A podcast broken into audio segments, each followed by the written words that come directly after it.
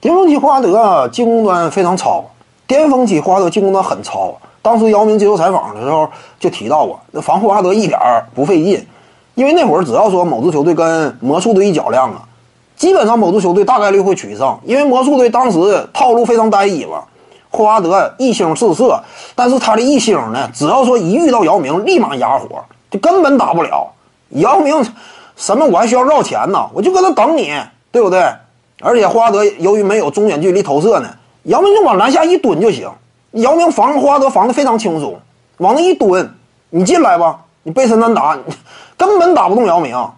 姚明每次接受采访呢都说吧，霍华德低位这个进攻脚步啊一般。当时姚明经常这么说。但是你看呢，姚明防其他人，你比如说艾尔杰弗森，当年也被称为什么小号的奥拉朱旺嘛，姚明防不了杰弗森，就他俩基本上进攻的互爆。那会儿森林狼，艾尔杰弗森那确实篮下梦幻脚步，姚明也有点嘚瑟，防不了的，就盖帽也费劲。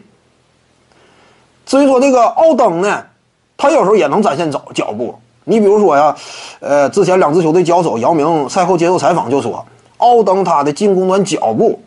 这种技术比霍华德要好，这是姚明说的。就事实的检验来看，确实奥登也能稍微打一打，达不到埃尔杰弗森那样一种层次，但比霍华德是强。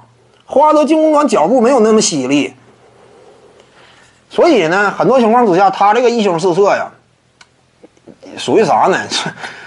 能冲出东部就挺了不起了。这个，但是打总决赛呢，面对内线本身就敦实、拥有内线三高的洛杉矶湖人。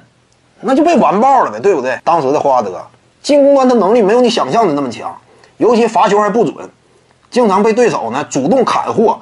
为什么那会儿霍华德一整一场比赛，有时候看能砍下四十来分，大量的罚球，对方主动送的是上罚球线。一般来讲，他一场比赛也就是二十分，但如果对方砍货的话，他有时候得分能高一些，对不对？防守端有什么说什么，一己之力撑起一套体系。你就这方面能力来讲，你说他把他排到历史第一。都不算夸张，他基本上跟奥拉朱旺一个级别的防守端。